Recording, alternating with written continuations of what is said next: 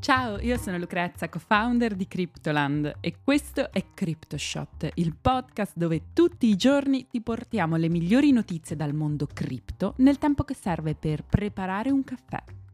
Oggi è giovedì 30 marzo e cominciamo a parlare di un fenomeno in crescita nei paesi di tutto il mondo, la de-dollarizzazione. Vedremo insieme che cos'è e quali saranno le sue conseguenze per il mercato cripto.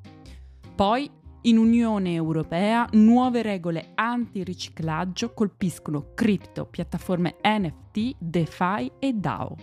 E per finire, Twitter ha dimezzato il suo valore in soli 5 mesi. Ma prima di cominciare vi ricordo che potete ascoltare CryptoShot tutti i giorni su Spotify, Google Podcast ed Apple Podcast.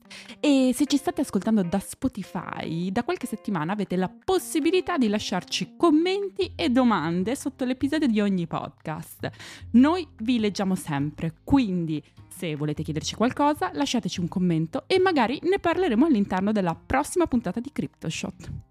Bene, cominciamo! Il dollaro americano è stato ufficialmente incoronato la valuta di riserva più importante al mondo durante la conferenza di Bretton Woods nel 1944. Da allora la valuta USA ha governato il sistema monetario internazionale ed è diventata la valuta dominante per il commercio e la finanza a livello globale. Ma potremmo trovarci ad un punto di svolta. Infatti sono sempre di più le nazioni in tutto il mondo che stanno cercando alternativa al dollaro americano per ridurre la propria dipendenza dagli Stati Uniti. Le richieste di una valuta alternativa si sono intensificate soprattutto con lo scoppio della guerra in Ucraina, mentre l'USD continua a perdere valore. Questo processo viene chiamato di de-dollarizzazione, ossia di riduzione della dipendenza dal dollaro che ha portato ad un calo del commercio globale del biglietto verde. Ad oggi la percentuale di dollari nelle riserve delle banche centrali globali è scesa da circa il 70% di vent'anni fa a meno del 60% e sta diminuendo costantemente. Tra i paesi che rientrano nei BRICS, ossia Brasile, Russia, India, Cina, Sudafrica, sono proprio Cina e Russia che stanno guidando il processo di de-dollarizzazione, spinti anche dalla loro rivalità geopolitica storica con gli Stati Uniti. Ma negli ultimi mesi anche altre nazioni e regioni hanno accelerato gli sforzi per allontanarsi da, dal dollaro nel commercio. Brasile, Argentina, India, Sudafrica, Medio Oriente e Sud-Est asiatico stanno optando per l'utilizzo delle valute nazionali o altre alternative per il commercio internazionale. Attenzione, questo cambio di rotta non coinvolge solo i BRICS.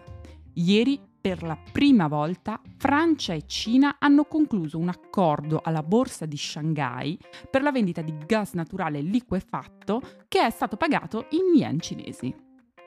Alcuni esperti ritengono che il dominio del dollaro si eroderà anche a causa dell'introduzione delle valute digitali emesse dalle banche centrali o CBDC, che renderanno le valute nazionali molto facili da usare nei pagamenti transfrontalieri.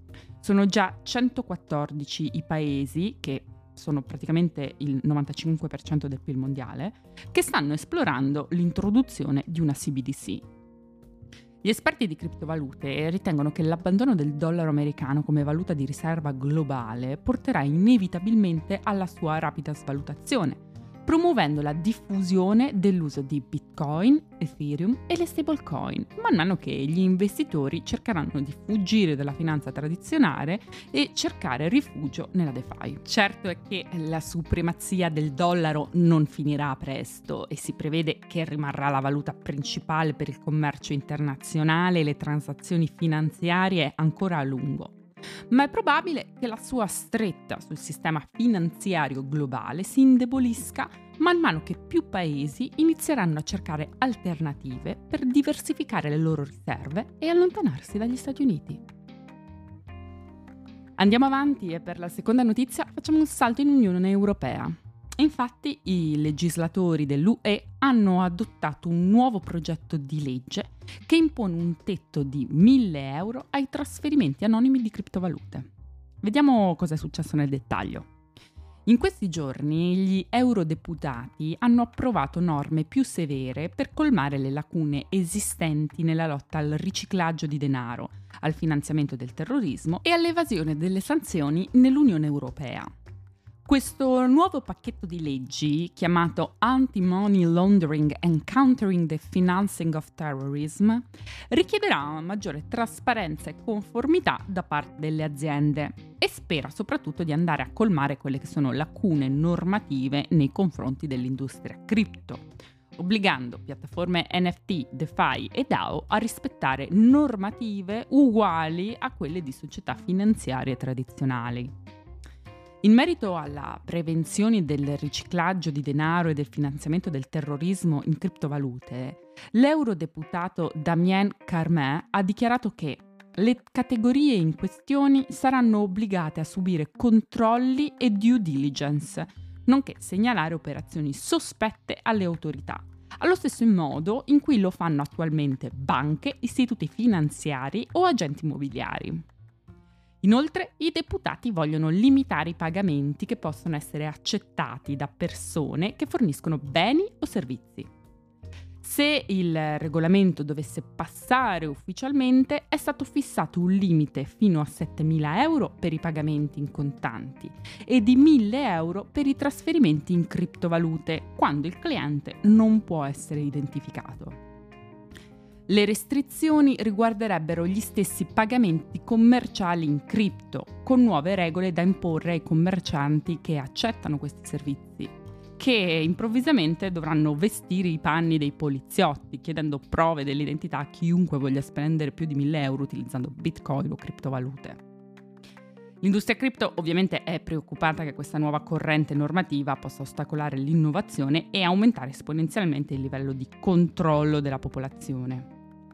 Le nuove regole comunque dovrebbero essere confermate in una sessione plenaria ad aprile, dopodiché inizieranno i negoziati sulla forma definitiva del disegno di legge. Concludiamo l'episodio di oggi parlando di Twitter. Twitter che eh, ha perso il 50% del suo valore commerciale in soli 5 mesi. A dirlo è stato proprio Elon Musk, che soltanto a ottobre dell'anno scorso ha acquistato la piattaforma social per 44 miliardi di dollari, ma che ad oggi ne varrebbe solo 22. A seguito dell'acquisizione, il titolo azionario di Twitter è stato rimosso dal New York Stock Exchange l'8 novembre e l'azienda è diventata privata. Questo significa che la società dall'8 novembre non è più stata obbligata a fornire dettagli sulle sue finanze. Musk ha poi cercato di ristrutturare la società partendo dal taglio dei costi e così ha dimezzato la forza lavoro giustificando la decisione con il fatto che la piattaforma stesse perdendo più di 4 milioni di dollari al giorno di costi. La notizia relativa al nuovo valore di Twitter è arrivata da un'email confidenziale che Elon ha mandato ai suoi lavoratori. Nella comunicazione Musk discuteva la partecipazione agli utili dei lavoratori e la distribuzione delle azioni di X Holdings, la società madre di Twitter. Il piano di compensazione presentato valuta la piattaforma a 20 miliardi di dollari, non 44 quindi leggermente sopra Pinterest, che ne vale 18 di miliardi, e Snap, che anch'essa ne vale 18, la società madre di Snapchat, per chi non lo sapesse.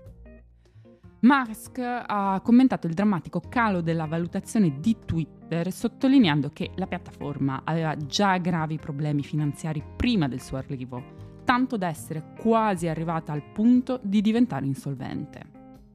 Nonostante questo, Elon rimane ottimista sul futuro del social e ritiene che Twitter tornerà in pari nel secondo trimestre dell'anno, visto che molti degli inserzionisti che avevano abbandonato il social dopo l'acquisto di Musk stanno ritornando.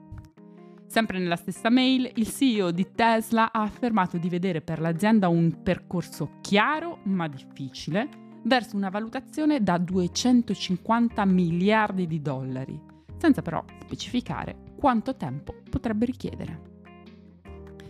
Anche per oggi è tutto, io sono Lucrezia, vi ringrazio di avermi ascoltata e vi aspetto domani per l'ultimo episodio di CryptoShot della settimana. Ciao!